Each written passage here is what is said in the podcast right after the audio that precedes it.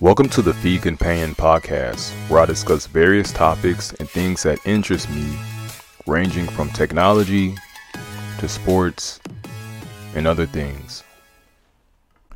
All right, welcome to the Feed Companion podcast, episode 21.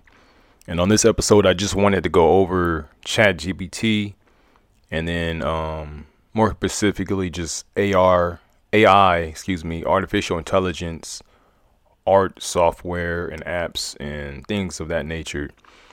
Now, I'm not an expert and I haven't done extensive research, you know, of all at all really. Um, I'm just getting on here like anyone else, surface knowledge. Um, obviously, I do pay attention to computer science a little bit. You know, it's something I'm pursuing, and I do pay attention to artificial intelligence as well. Uh, because I, I'm starting to get a you know passion and you know an interest in machine learning and you know deep learning and all that stuff. So um, first, I'll start with ChatGPT. So on OpenAI's website, that's the the company you know that produce you know that's made ChatGPT. It says optimizing language models for di- for dialogue. We've trained a model called ChatGPT, which interacts with which interacts in a conversational way. So it's basically just an AI software where it's built to um, have dialogue with a human being that is entering prompts, you know, into it. So, you know, the next line reads The dialogue format makes it possible f- for ChatGPT to answer follow up questions, admit its mistakes, challenge incorrect premises, and reject inappropriate requests. ChatGPT is a sibling model to Instruct GPT, which is trained to follow an instruction in a prompt and provide a detailed response. So the the the software is pretty amazing. Um and I'm I'm pretty sure I just saw a video of the uh, Microsoft CEO saying it's going to be an API and also news came out that Microsoft invested 10 billion into ChatGPT, which is pretty dope as well. So the software is quite amazing if you haven't seen it. Most people by now have seen it or at least know about it, you know, scarcely. So you can you can prompt this AI to do you know, a multitude of things. You can tell it to write you a program. You know, you can tell it to write a song. You can tell it to do most basic things that are just like structurally based. You know, write you a paper, a 10 page essay on whatever, you know, and I wish I had this when I was younger to write my essays. it would have been pretty nice to have. So, um, honestly, more a lot of my thoughts where they run to on this is, you know, what does this mean for students? You know, obviously referencing the 10 page essay. What does this mean for programmers on the lower level? You know,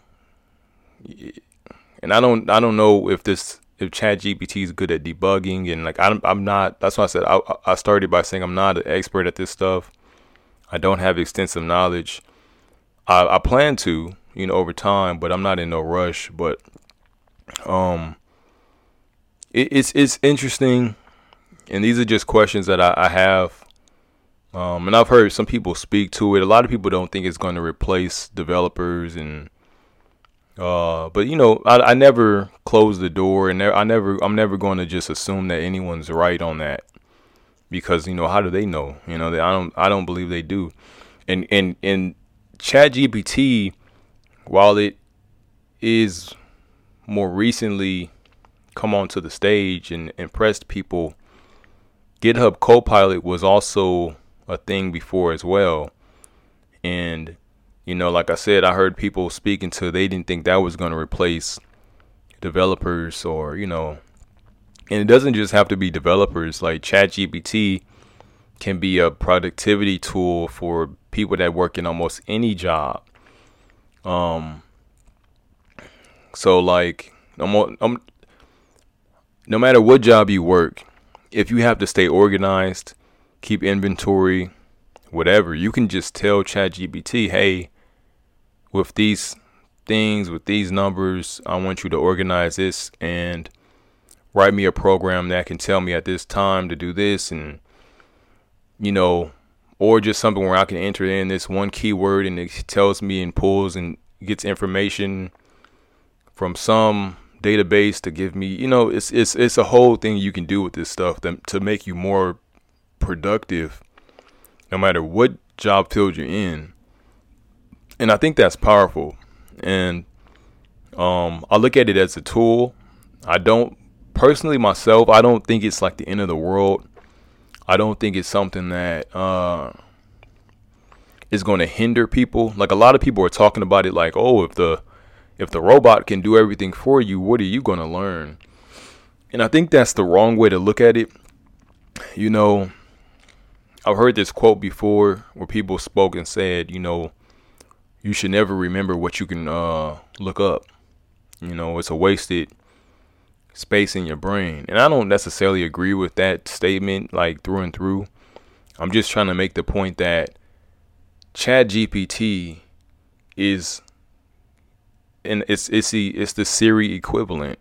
It's the iPhone equivalent that sits in your pocket that every time you want to know when to go left or right on the street or what the weather is or you know what's the capital of the you know of some city way far out. I was going to say Dubai, but I don't even know if that's you know see, but that's what we use the Google for, right? So I look at ChatGPT the same way, and hearing all these like fear, fearful opinions of like what this means and what this is going to be.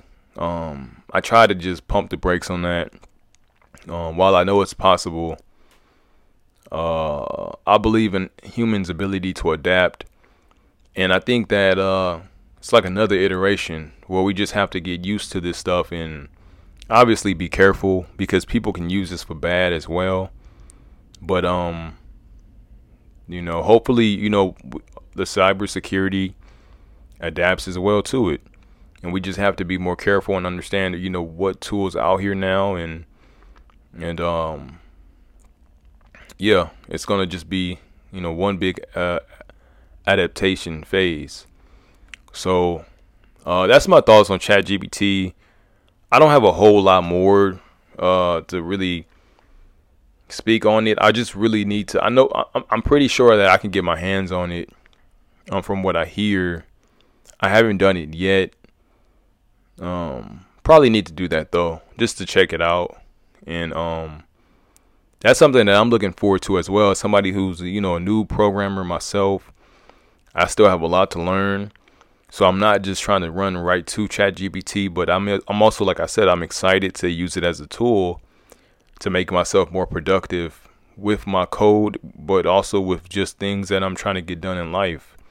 It might just be as simple as me just trying to, you know, have a schedule for myself and I may maybe I can ask ChatGPT what's the most productive way that I can get these ten things done today, you know, in this time frame. So okay, so next, um, after ChatGPT, my next topic that I was going to go over, um, is, and this is more niche into the same same concept, but more niche, is the AI AI art, and my opinions on I've, I've used AI art, um, like Midjourney. Um, I think OpenAI has a DALL-E. I think it's D A L L E two. I haven't used that one, but I, I'm aware of it. And then there's also a pretty good app on the Apple App Store. I know at least called Dream um, and I think it's by a company called Wonder, if I'm not mistaken. That one has it's not as big, not nearly as big as. Midjourney is kind of the creme de la creme. You know, it's the top. Um, but Dream isn't bad, you know, and it's free. Midjourney costs money. Midjourney gives you a certain amount of prompts before, you know, but you're producing um images. Sometimes you have to feed images into the model, but it's outputting images sometimes with no it can do it with no input image. But the the central thing is you need to use text inputs, prompts to feed to the AI and it's going to try to spit something back out at you. And with Midjourney, um, it's very good. Like it's very detailed. You can say, "Hey, paint me a picture in uh, charcoal style of a man waiting for a bus at a bus stop in Tokyo um, on a rainy day while wearing a red jacket. And it can do it. Like it's gonna push it out and it's gonna look like a real image. Um, like someone some incredible artist just drew it. And it's gonna push it out in like a minute, you know, if that. So it's pretty incredible. But it's like same questions. What does this mean for artists? What does this mean for everybody and then who owns and here, here's something I've, I've researched and I've spent more time researching more on the AI art side but I guess it's in the same field as the chat GBT in a way it's who owns those images you know who who and, and I and I've if I'm not mistaken I believe that um I can't remember who who makes Midjourney. It may be OpenAI as well, but uh, I, I I know the company that was at the forefront. At least I think OpenAI came out with a statement with their DALL-E or DALL-E. I may be pronouncing that wrong, but I think they they made a statement, you know, saying that they they they're going to retain ownership of the images, which isn't uh surprising in any way. But, you know, that's not set in stone as well. There may become a time where these things should be owned by the person who put in the prompts, right?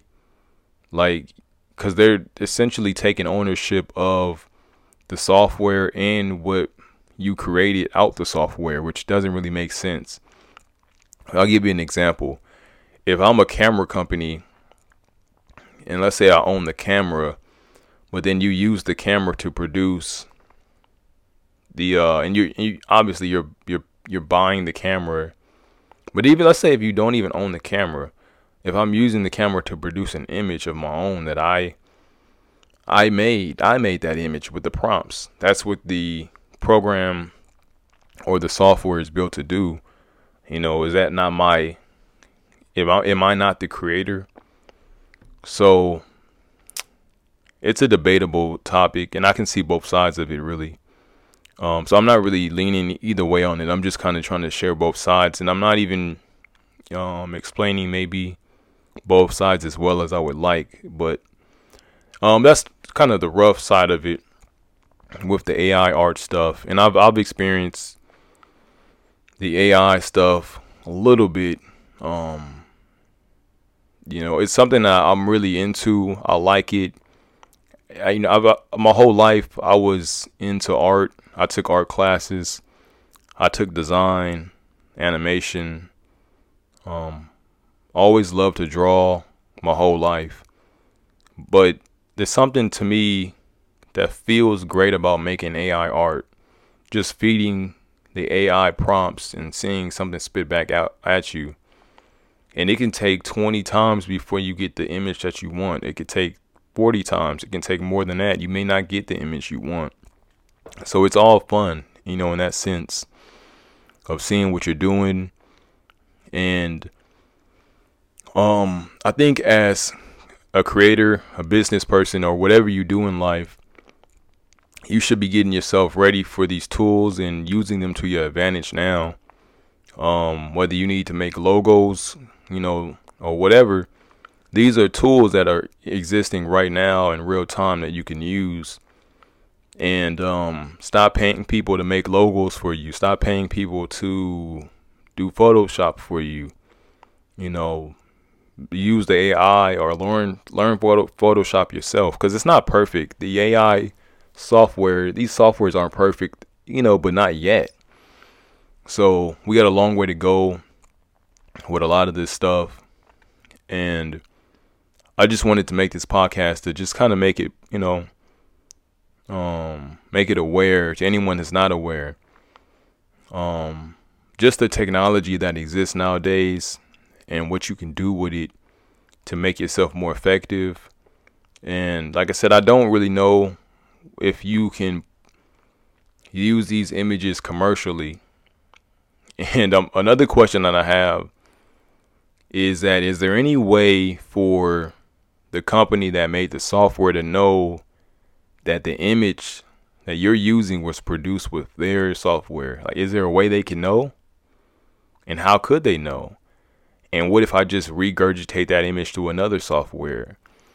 And then again and again. And then maybe you can even do this. You can use the AI software to create an image, you know, some type of idea that you want to spit out, and it may give you a good idea and then you as an artist recreate that image. Now who owns it?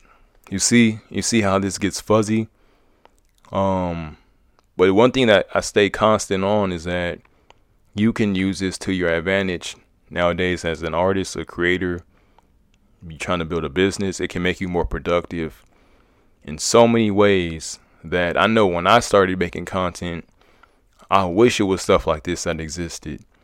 So I just make this podcast to say, hey, you know, take advantage of it, get familiar with it, educate yourself on it, use these tools to build a business and become better. And um it's going to be a Chat GPT 4 as well that has 500x the nodes of Chat, BG, Chat GPT 3. So the future is going to be dope.